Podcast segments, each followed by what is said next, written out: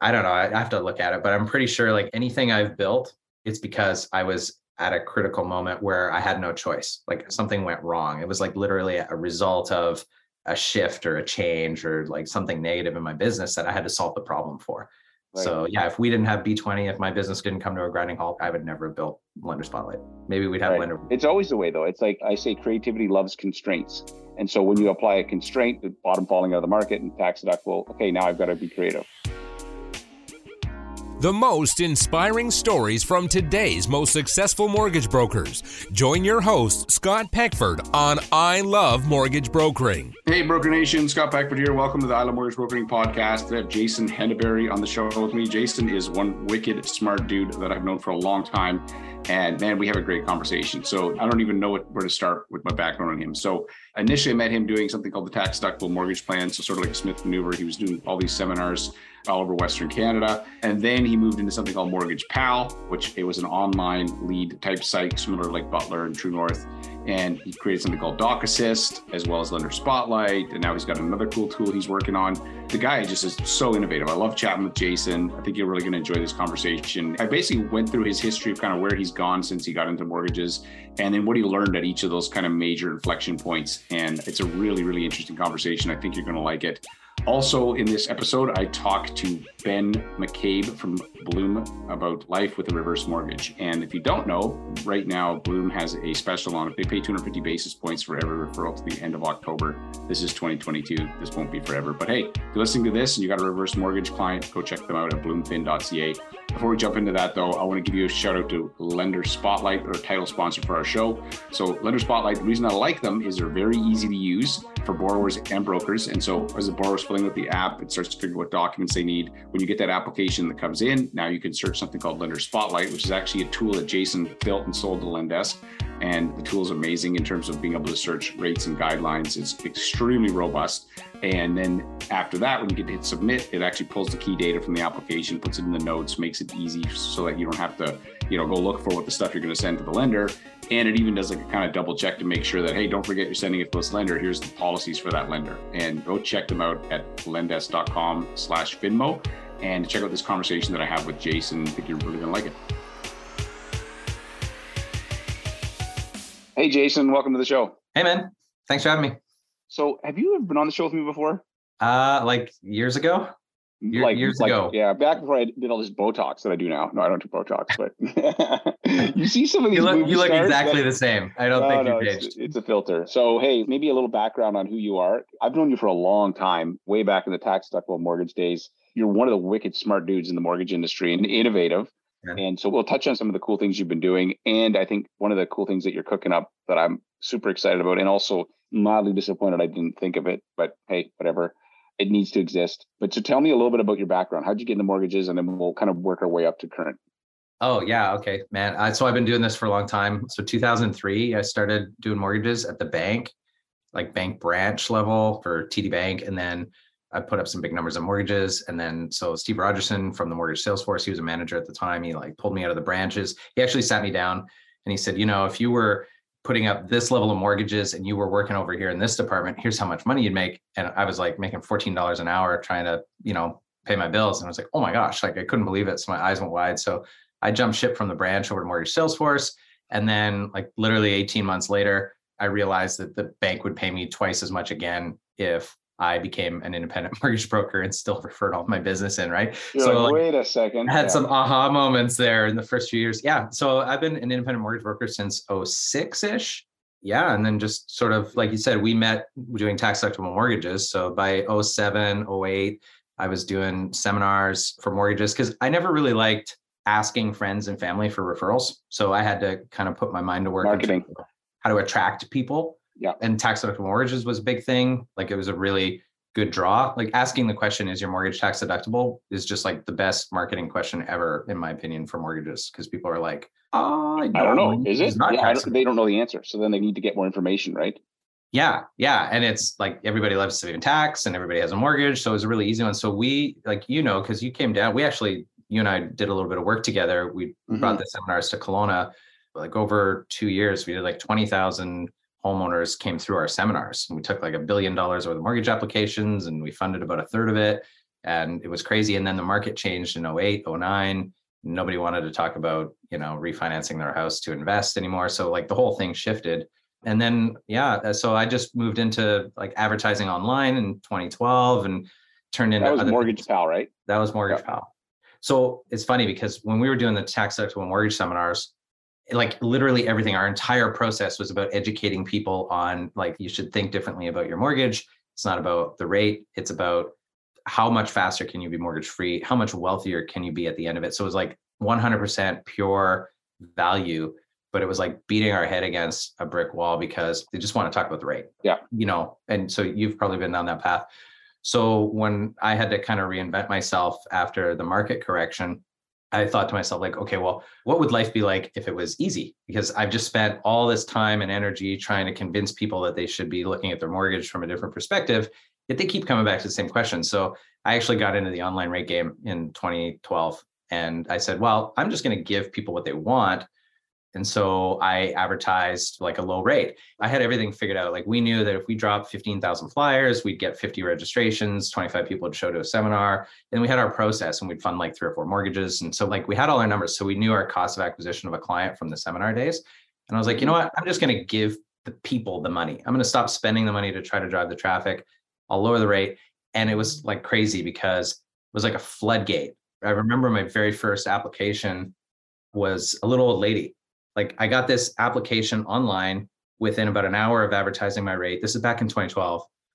And it was a retired lady. She didn't know me from Adam. And within an hour of my call with her, she had scanned all her docs over to me. So not only did like I meet someone that I'd never met before, but it was an elderly person who knew how to scan docs. And the light bulbs went off for me. I was like, that would oh not God, be my dad. Is... My dad could not do this. He'd be like, I gotta get this to work. But yeah, that's awesome so it's like, oh my gosh, like this is crazy. So you can see what happened there, right? It was like it was easy to attract people because I just gave them what they wanted.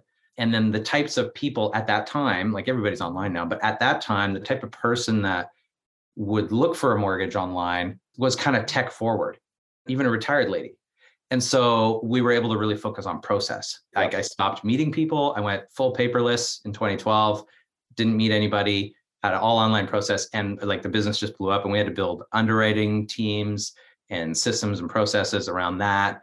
And then one day i woke up and i realized i'm like man i've just built a whole underwriting center. So it was around 2015 i launched doc assist which was like my mm-hmm. first attempt I, to like yeah, yeah do something for the channel. i know lots of what you're starting okay dude there's so much to unpack here. Okay so tax deductible mortgages let's start back there. What we're going to do is i'm going to just do this journey with jason of like you've had hits and misses just like me I think that for people listening, there'll be lots of learning for the minute. And then at the end, we'll talk about not the new thing, but this cool thing that I think all of you guys should get your email address into that Jason's doing. And it's totally free. It's not like, hey, we're going to sell you some crap at the end. It's completely free. You're going to love it. Okay. So you did these seminars with tax deductible mortgage plan. And what was the biggest mistake that you made with that? I think I know what you're going to say, but I don't. Maybe you have another mistake there. But what was you, the biggest mistake? Do You, what you know what I'm going to say? I don't I'm know. Sure you do. I know exactly what my biggest mistake was. I didn't give myself enough credit and I didn't put enough value on my role in that process. So we had marketing, we had funnels, like we'd have to send flyers out and radio and bus ads and all this stuff. So we had like a marketing department. And then we had people who would like run the seminars. And then like I had assistants who would process the deals. I paid everybody so much money that there was literally nothing left.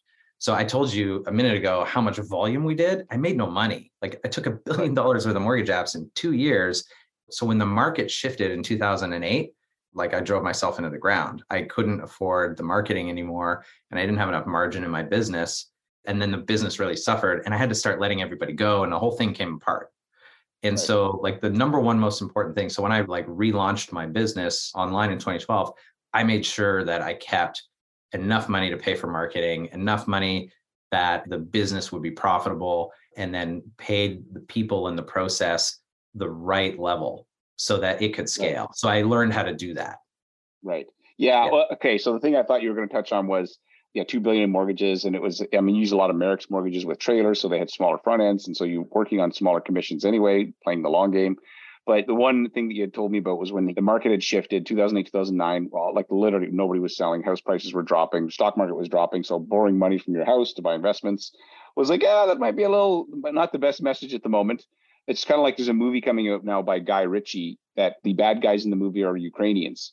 Well, they haven't released the movie. They're reworking the entire movie because they're like, wait, wait a second, we can't make the bad guys Ukraine because it just would be a terrible timing for that movie. It would get trashed. I've, I've noticed movies in the 80s, they would identify what country the bad guy was from and movies nowadays just has like this random terrorist that you don't something really stand. It's like come something like Snackistan. It's like not even a real country. Totally, they don't identify it anymore. Like yeah. the big blockbuster movies don't even go there. Yeah. yeah, they don't want to. But the Russian accent is still terrifying. So if you have a Russian accent, you're intimidating no matter what. But so you had said to me that like when it shifted, you had already committed a lot of money into these because these flyer campaigns and stuff, which were effective, were also expensive. And that was kind of like the tipping point. So, but that kind of led up oh, so, okay. So yeah, like yeah probably the takeaway lesson about like how to structure the business is what I just talked about there. Like just make sure that if you're building a business, you give yourself enough value in that process.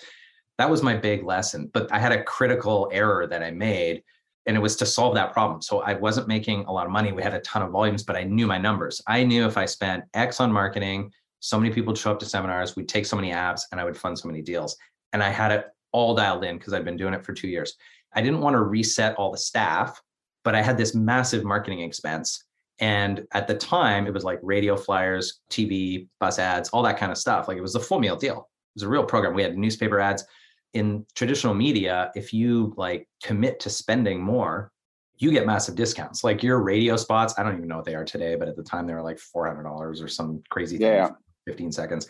But if you said, okay, I'm going to commit. Nobody listens to radio anymore. I'm just kidding. What's that? Nobody listens. Nobody to listens to radio. Yeah, I, I, don't know what it is. Probably it's no, what is what is this radio thing? Yeah. But yeah, we used to do like CKNW news, and if you wrote a check and you committed like six months in advance, you would literally get like 50%, 60, 70% off sometimes.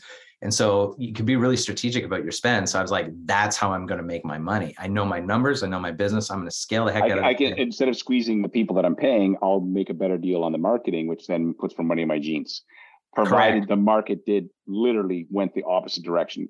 So I remember August 15th, 2008, I signed off on all our marketing, like 600,000 flyers a quarter prepaid. We had like a literally a massive moving truck full of flyers, all the radio everything. And I had to achieve a certain level of performance in my seminars between then and Christmas in order I had like 40 seminars booked or something like that in BC, Alberta, Ontario. Anyway, September 15th, the bottom fell out of the market, 2008. Capital markets dried up and nobody came to my seminars, like nobody. I think I did one mortgage between September and December. And so I basically went bankrupt. I had to sell my house, my rental properties, everything. My wife and I started over. It was like complete disaster. Right. So yeah. yeah, you know, you learned. And then okay, so fast forward into Mortgage Pal, you get into that business and say, wait a second, instead of spending money, I mean, you spent money to be on rate sites and stuff because you were advertising, but tell me about that because you were early to the game. I mean, Butler's been in it forever, but like Mortgage Pal was kind of early to the game in the rate buying leads and stuff back in 2012. I think now it's much more established. So I'd love to know about what was kind of working then and what do you notice now? What's happened in the last 10 years of that space? So at the time, I was early, but I wasn't the earliest. So, you know, like people like True North Mortgage, True North Mortgage basically had a monopoly on not buying online rates. They had big brand presence on uh, Rate Supermarket and Rate Hub and all that kind of stuff. In fact, they launched Rate Hub. So I started just buying from those platforms as well. The thing that I noticed, I mean, there's so many lessons that we learned. I think that the thing that could be like most helpful to anybody listening to this is the world's obviously evolved and there's lots of people that are advertising online. So the one thing is back then it was quite easy to attract clients and convert clients and I think that game is a lot harder today because there's just oh, so yeah. much competition. So yeah. there's no doubt that 100%. it's tougher if you want to apply the model. Mm. But I think there's a big misconception in terms of like I see a lot of chatter about people who say, oh, you know, they're buying the rates down, they're giving away the farm, they can't possibly be profitable. I think that people don't necessarily always understand how smart the people are behind the scenes, like how smart Butler is, or how smart Dan Eisner is, or they know their numbers, man. There. Those guys know they know like they are the best operators in the business. And so they've got scale. And so one of the things that happened at Mortgage Pal is like I had to break the rollout in order to be efficient. I had to be on the phones as much as possible. So I had a call booker who would just like literally call the leads and book them in my calendar. There were days where I would talk to 15 new clients a day and I'd get seven apps in by the end of the day. Like it was yeah. just it was crazy volume. But in order to do that, I had to be able to like take myself out of doing the deals. And so then we needed an underwriter and actually we needed multiple underwriters and then the underwriters needed assistance so we had all these different people doing the job and then what i think people don't realize is when you take the mortgage process and you compartmentalize all these different roles you actually do a better job. If you're good at it you can service the heck out of those clients way better than if you're a solo broker who's trying to be a jack of all trades. And you see a lot of chatter. It's like well they couldn't possibly be delivering service if they're delivering those rates. It's the opposite. They're delivering so much service because they have to be so efficient. They're such great operators, and the right person who's got the best skill set for that particular part of the process is touching the client at that particular time. So, like if you look at a solo mortgage broker, they might be really good at attracting clients. They might not be great at, you know, updates and follow-ups and things like that. Or if you've got a really good processor, they might be really good at doing the file, but they might not be so good at like bedside manner or something like that, right? So I'm just throwing right. a couple things out. But if you take those yeah. roles and you put like a highly specialized person and then you have all these touch points, the clients come out the back end and they're like, that was the best experience I've ever had. And so these groups are able to be really efficient and they're able to deliver a good experience. And they're also really good about helping people understand and edifying their clients around like you know the rates that they're advertising they're able to move them off those rates because they're able to educate the clients that maybe they prefer there's some other features you might want to like have and then so as, as clients yeah it's up, amazing right? how many clients reach out to them for that rate and then end up with and it's not a bait and switch it's a wait a second maybe you don't qualify b like it goes to like you said a different product than they thought. But it's more like an assembly line. The thing is, is i think both models can work. I think oh, both yeah, models sure. can and they will continue to exist this is just my I don't, I don't do any of that anymore, right? Like I've evolved right. out of it, right? So but, yeah, but the assembly right. line that you built, like I have never built the assembly line mortgage business, but what my observation is is that they're fantastic provided the files that they fit a certain if the files start to get into B business, then they got to go down a different train track, whether they get referred out. I know that some of these big firms that do this online thing, they still make money. They just they refer it out to some like a specialist who's good at that particular thing and then you know, push them down that path. But yeah, it's a yeah. it's a totally valid business model. Totally like, it, yeah. And but if people forced, they know they know the numbers to like, the average mortgage broker, like because they have to, right? Like you have to know your numbers and you got to know what everything costs. You can't and, to run that business. Oh my God, there's so much going on in my head right now. Like I want to share so much. So we evolved that model and obviously we've done different things since then. But what was really interesting, like we were advertising rates that, you know, you would expect that they would generate 30, 40 basis points in commissions, but our average comp was 87 basis points. And so we had a process where someone would like reach out and we'd be like, oh, Scott, you reached out today because you saw our, you know, whatever, 4.5, you know, five year fix. And we would just tell people, be like, here's how you can get that. So if you're buying a home and it's 5% down and blah, blah, blah, blah, blah, and it's all these things and it's got like no prepayment privileges, all these things. If that's you, winner, winner, chicken dinner, you can have it all day long. But if it's not you, then you know we'll get you close. And then people would just self-select out. They'd be like you know what? That's not me. I'm not. Thank you. But and so it would be like this very transparent process. And then people would say well i'm actually refinancing my rental portfolio. And then we would just take them down a different path and be like okay no right. problem. You know you can still do this. When you're thinking about marketing any product or service it doesn't even have to be mortgages. Give people what they want. Like the marketing of your business should be based on the results that people want. So when I was advertising all these financial benefits, I had to spend a fortune to break through to break through to people when I was advertising tax deductible mortgages. But the moment I just gave people what they wanted, and I just, you know, you want a rate, I'm going to give you a rate. Like the floodgates open and the leads were plentiful. You were using like a pull marketing instead of a push.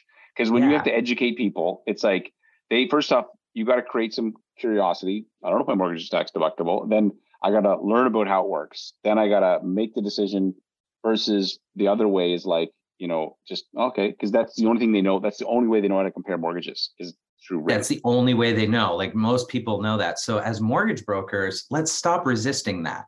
Just give people what they want. They want to talk about rate first. No problem talk about rate first. That's what's going to attract people and it's what's going to build trust because that's the only question people know how to ask. So let's answer the question.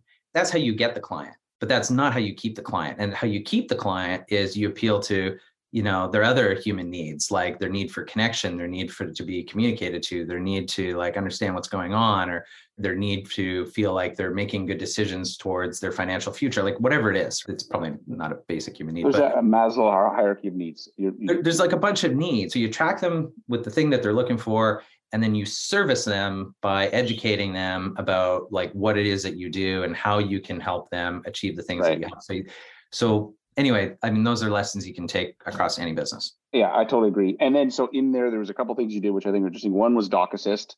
Maybe you explain what Doc Assist was, what worked and what didn't when you did it. Because when I first saw it, I was like, this is a brilliant idea, right? And it seemed to get to a certain scale, but then I don't know if it didn't was complex or whatever. Just explain what Doc was. Yeah. Like then, tons of problems. Yeah. Delivery of service was challenged. But really what we did is I just took, I had this underwriting system that I was doing for myself. And I was like, man, if I'm able to scale my business using all these systems and people and processes, I just felt like I wanted to share it with other people. So I created Doc Assist because I was like, okay, well, we're going to provide this underwriting on demand service. And so I built a whole business around the fulfillment of the mortgage, you know, taking the application, collecting the docs, all that kind of stuff. And people wanted it. The problem was that people wouldn't pay enough. Like the level that we needed to charge in order to have the business be financially viable didn't align with what people were what people wanted to pay. pay. Like, right. yeah, and no one's right or wrong in that equation. It's just very difficult to scale. And then we once you get to a certain price point, they go, well, I should just get my own person. Like there's a point where it goes from, hey, you're kind of like think of it like fractional ownership to for that price, I might as well just have my own person, and then thing. they can do other stuff for me. They can call my database and send some emails and make up my whatever. So like there's a point where it's like, oh, okay, you fell into the price. And this is probably in their mind, this is the calculation that people typically would do, I would think. The biggest challenge that we had to scaling was we needed to change broker behavior because we needed everybody to follow our process. Like in order for this to work, it's like a file yeah, comes good in, luck with that. do it our way. Independent contractors. Yeah. Like, oh, no, no, right? that's not what I want to do. I don't want to follow up that way. I want, yeah, I can imagine. I was like pulling hair out, man. I was like, there's so many different ways to process a file. No right or wrong way. But like some brokers are docs up front, some brokers are docs at the end, some brokers want to talk to the client, some brokers just want an app first. Like this just like everybody wanted a custom program. And yeah. I after a while, we just realized like we just couldn't do it. Right. Yeah. yeah. At scale, it started to kind of not make a lot of sense. Okay. So then in there as well, one of the things you realize is that you scratch your own itch, you solve your own problem. And sometimes when you solve your own problem, it becomes a solution for everybody. And so these people are on the phone, you need to search the rates, figure out what's going on. So you created an index of this so that your person could be on the phone. And then that led to lender spotlight, correct? So that, correct. Yeah. So talk about and that, that was actually, you're right. Like scratch your own itch, solve the problem. So the reason we built Lender Spotlight was because it was a B20 came out 2016, like late 2016. Yeah. And so I had Mortgage Pal. So this was like my second big like oh no moment. Remember like tax deductible mortgages, I almost blew myself up. When B20 yeah. came out, it was the same thing. I had all this infrastructure. We had leads flowing like crazy. We were doing like 10 to 15,000 leads a year. It was all getting. you couldn't effectively quote a rate. It was Correct. so much more complex our business went to zero. Like we couldn't convert our calls because we had this very easy process. We would ask like three or four questions and then we would quote a rate. And my whole team knew how to quote rates and it was accurate. And what we quoted is what we funded at. And even if we had to eat it once in a while, but after B20 came out, like we couldn't quote rates. And so we hit the pause button. So like everything dried up, everybody on salary. I was like, okay, turn off the marketing because that's way too expensive. So I learned my lesson from the past. I was like, just Stop. You didn't commit to a six month spend. Like no, I was like, I hit pause immediately on a massive lead flow. Then I had all these salaries to feed, and I was like, well, okay. I locked myself, my brother and I, Darcy, actually, we locked ourselves in a restaurant for like five days. We grabbed a spreadsheet and we were like, what are the questions we need to address? And we just we built this like matrix, and we just sat there. Literally, he read lender policies one at a time and I plugged them into the spreadsheet. So we figured out how the sheet needed to work. Anyway, we gave the sheet to our agents and we were like, use this. And we turned the lead flow back on a little bit, just a little bit. And then it was instantaneous. Like we were able to quote rates again. They were wrong. Like the spreadsheet had so many errors in it. It was like crazy. Yeah. But the agent said, I can do my job again. And then a few weeks after that, they started saying, I don't know how I did my job before without this. It was great. Right. It was awesome. And then they were like, I don't think I can ever do my job again without this. And so I was like, okay, here's what we're going to do. Like I hired a developer. We're going to actually build this thing and we're going to give it to everybody. And the reason I wanted to give it to everybody was because we had Doc Assist. I was trying to build goodwill in the mortgage channel to, get people like, Doc Assist, get yeah. people into the underwriting system that I had built. And so I was like, I just gave Spotlight away. I was just like, yeah. here it is. Doc Assist built it. It's for you. It makes it hard for people to compete with you though, because if you create a free service, it's like, how do how do you compete with free? Like If, How do you compete with free? And I was like, if people like it, they'll know that DocAssist built it. And so that was the idea. And then it was like within 30 days, we had a thousand users. It was right. just crazy. And I realized that that was the thing we should spend more time on. Right. And then you guys exited that, right? You sold Lender Spotlight.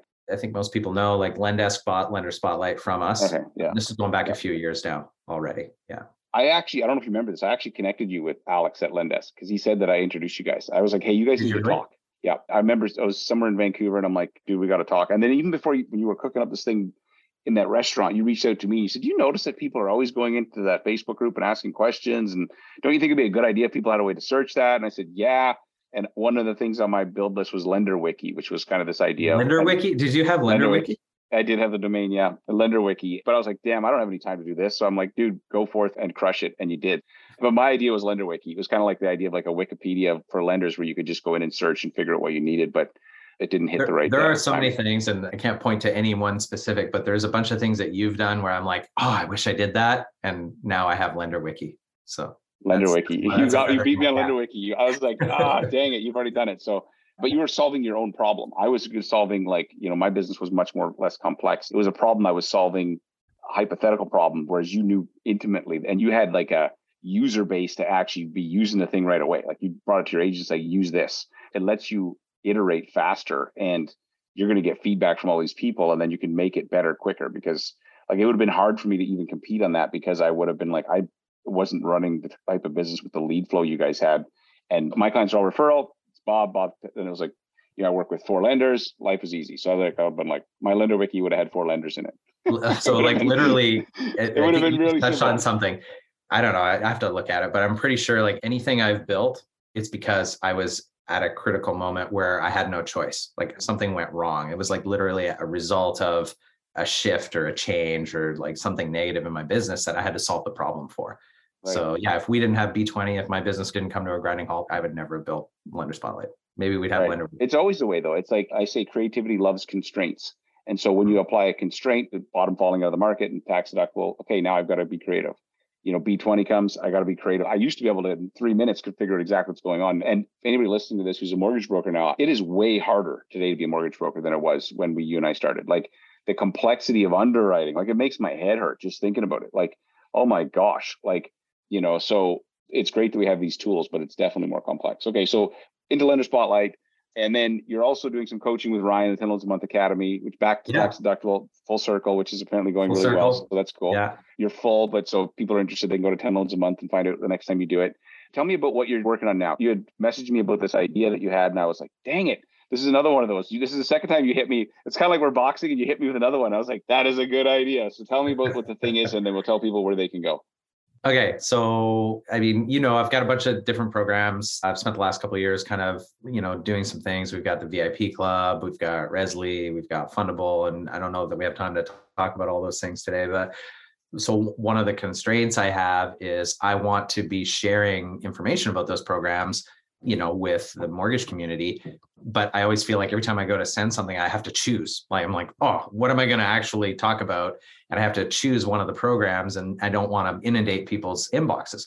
And so i was like well maybe i should just write a summary of all these programs like a little newsletter that has just a little bit of information about each one. And then i realized i was like you know what? That's actually a really cool idea where like I could just share these things, but then it's kind of self-serving. And I thought, well, if I'm doing this for myself, what if I did it for everything? And so the idea is like anything that's related to marketing or innovation, like digital innovation or technology.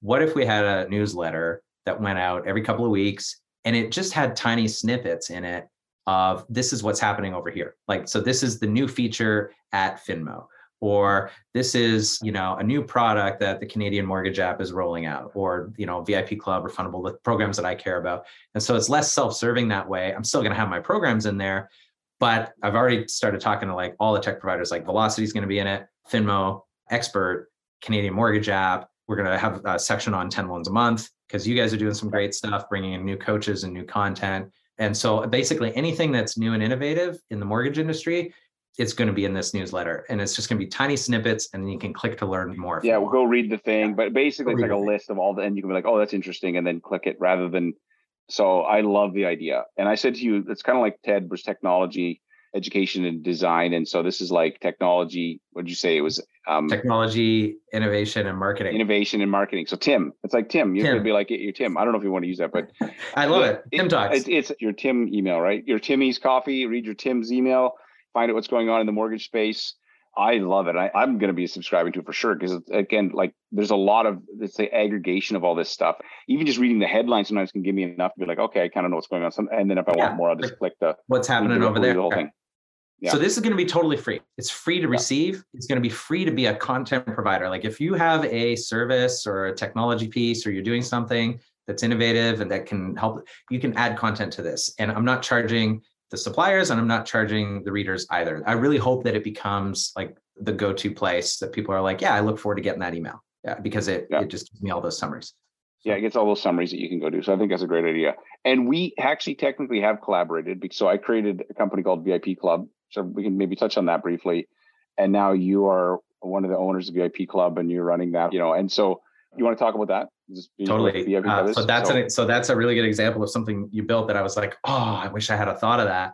When you came out with VIP Club, which is a monthly contest newsletter, it's really simple. Yeah. It's a really highly engaging monthly newsletter with like a mortgage article and then a contest that people can answer a question and then you know their answer comes to the broker and then you respond to it it's really really engaging like we get these crazy engagement rates anyway so when you came out with that i was like man that is a brilliant idea and then I think Ryan loved it. Ryan Wiley loved it so much he offered to buy it from you, and you agreed to sell it to him. And then he and I ended up partnering on it. So somehow it came yeah. full circle where yeah, you know totally. He, yeah, he's Ryan's smart that way. I, Like I was happy with the deal that I did with Ryan. I love you, Ryan, but I would have rather done a deal with you in hindsight, knowing what I know now. But hey, you know what? It's not my only idea. So like I know that the program, you guys have done so many improvements to it. I'm the kind of guy like so when I, I ended up selling that because I was running the 10 Loans a Month Academy and I was like, man, I can't fly two planes. I got ADD. You put me in two planes and they're both going to go into the side of a mountain.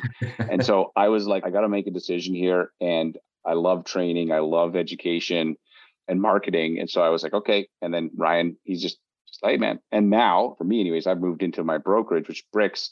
And same thing. I was like, okay, Scott, you can't have two masters. What's it going to be? And so I've just into the brokerage now. It's all of the learning and education that I've done, just pouring it into one thing instead of like when I was in my 30s, like I'm older now, I would definitely have tried to do two, but then both suck.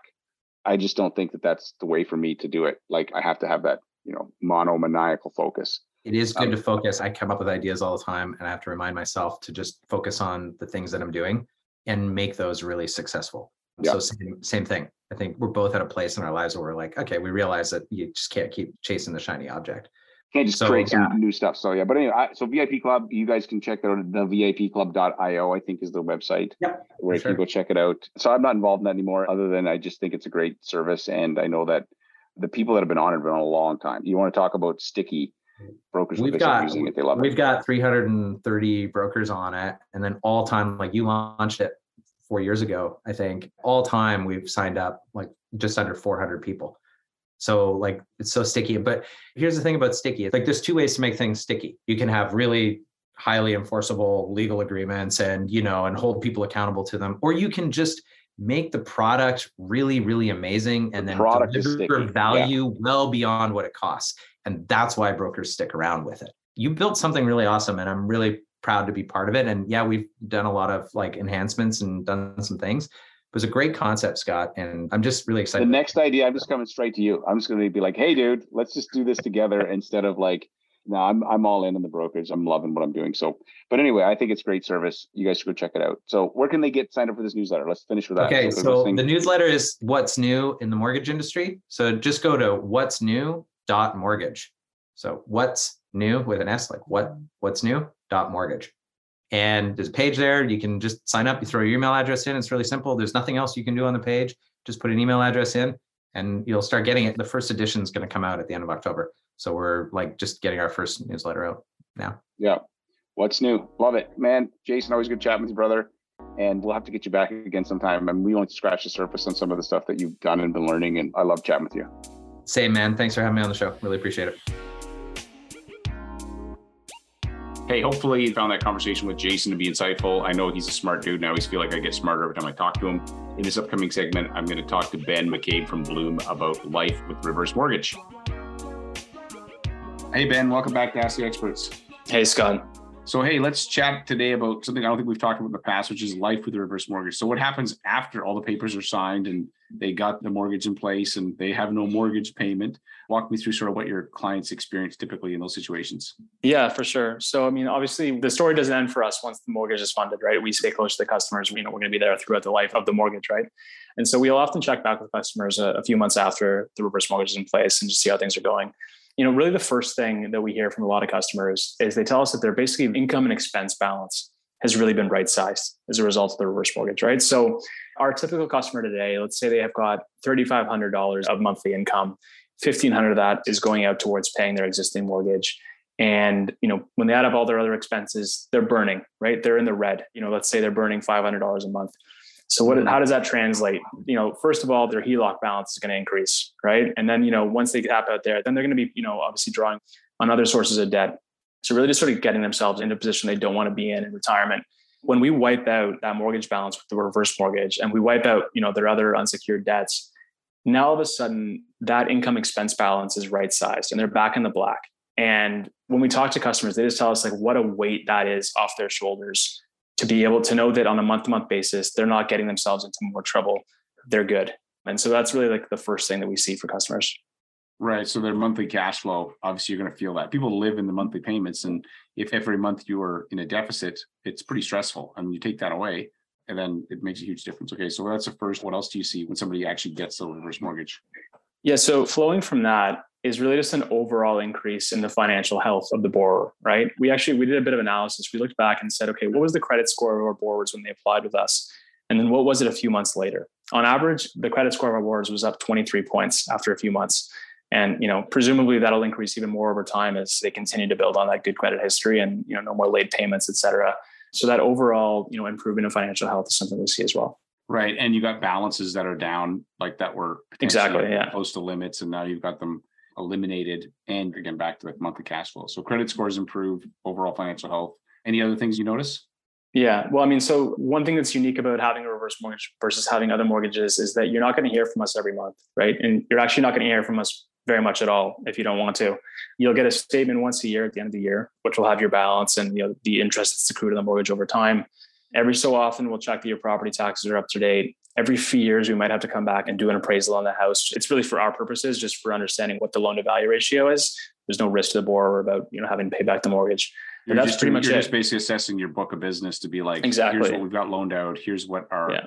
Yeah okay. yeah that's just for our record keeping purposes. But if they don't want to they will not hear from us very often right you're like the best don't call us kind of thing set and forget yeah exactly set and forget it yeah set and forget it is there anything else that people find once they get that reverse mortgage in place what like the nine to five looks like yeah. So the last thing is that once a customer kind of gets used to the idea of the reverse mortgage, of having this in place and they're comfortable with it, we get a lot of customers coming back for more later. Now, I'll give you an example. So, what we do when we put a reverse mortgage in place is we'll give customers what they need, what they want right now. But a lot of customers will say, I just want to pay out my existing mortgage and that's it. So let's say a customer has, you know, a two hundred thousand dollar mortgage. We'll pay that out, but we might have authorized them for four hundred thousand. And what we'll tell them is if you ever need to come back for more, you just give us a call and you can come back for that remaining authorization. So last week we actually had this happen. You know, a couple months ago had taken out a $250,000 reverse mortgage to pay out their existing mortgage, but we'd authorized them for 400. And, you know, basically with that done, they all of a sudden started to feel this new kind of financial freedom in their lives, that new flexibility. These people hadn't thought about taking a trip for years and years and years, right? Because they'd been living just on the margin, just barely kind of keeping up with their monthly expenses. But they gave us a call and said, "Hey, we want to go on a cruise. Can we get five thousand bucks?" So we said, "Yeah, of course." Within 24 hours, they had five thousand dollars in their account. No fees associated with that, nothing like that. It's pretty quick. It's a painless process. So what we do is we'll often see customers like that coming back for more as they get used to, as they get comfortable with the reverse mortgage product. Right. And how cool is that to be able to do something that they didn't think they could do. So yeah, that's awesome. So okay, any other thoughts on this, or you want to recap kind of life with a reverse mortgage. Reverse mortgage sounds awesome. I wish you know I could qualify for one. yeah, no, for sure. I mean, look, it's maybe it's, I just I call think, up my bank and say, hey, you know what? I'm going to do a pretend reverse mortgage. I'm not going to pay you guys. Are we good? like, sure. No, Scott, we're not good.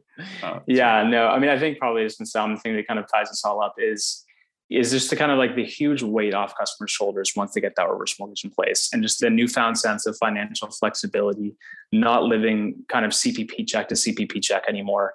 And certainly being able to afford all the needs and then also, you know, be able to afford some of the wants as well. That's really the beauty of the reverse mortgage product.